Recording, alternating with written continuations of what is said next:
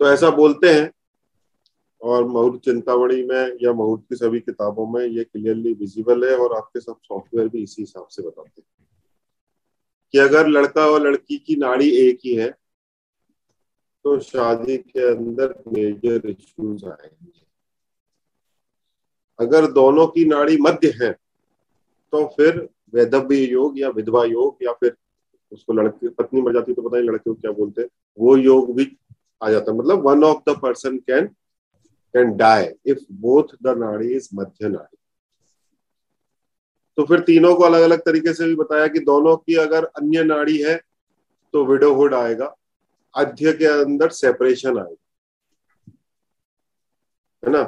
सो मध्य के अंदर डेथ अन्य के अंदर भी मोस्टली डेथ ही कहा गया विडोहुड कहा गया। और अध्य के अंदर जो है वो सेपरेशन आता है। तो नाड़ी के अंदर आठ मेजरली सबसे ज़्यादा मतलब पूरे छत्तीस में से थर्टी सिक्स में से अष्टकूट मिलान में अष्ट पॉइंट या एट पॉइंट जो है वो नाड़ी को दिए गए।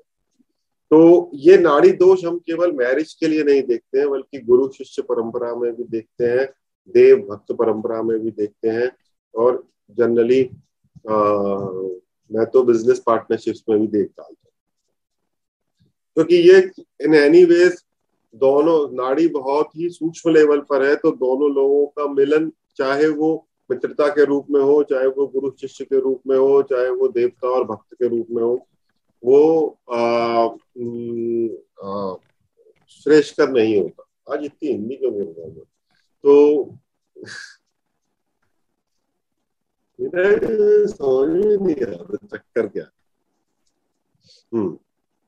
तो आ, तो इसीलिए आप अगर इसको नीचे के लेवल पर जाके टेस्ट करोगे तो आप देखोगे कि आपको वही देवता पसंद आएँगे जो कि जिनका नाड़ी आपसे मिसमैच है दूसरी नाड़ी।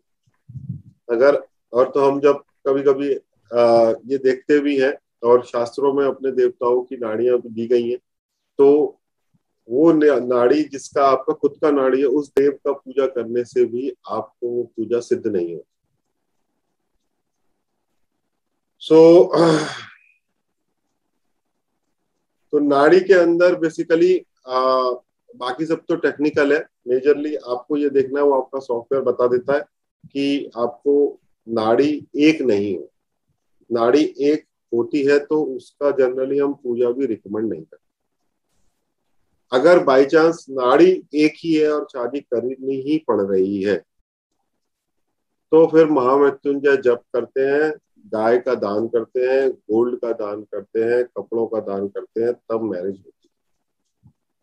सो मेजरली जब भी मैरिज के अंदर आप देख रहे हो कि कहीं पर भी कोई इशू आ रहा है तो महामृत्युंजय जप करने का सभी शास्त्रों में लिखा इसका सिंपल रीजन है कि महामृत्युंजय जप एक तो किसी भी चीज़ को, चाहे वो मृत्यु हो, चाहे वो किसी रिश्ते की मृत्यु हो, चाहे वो किसी व्यापार की मृत्यु हो उसको मृत्यु को जीतने के लिए महामृत्युंजय किया जाता है और इसका मालिक शुक्र है। तो शादी का मालिक भी शुक्र है। इसलिए अगर आपको मैरिज सेव करनी है किसी की तो आप उसको इजीली महामृत्युंजय जब बार बार लिखा है ऑलमोस्ट हर रेमेडी में लिखा। दो चीज़ें लिखी हैं, महामृत्युंजय जप और गाय का दान। दो चीज़ें बार बार लिखी गई है।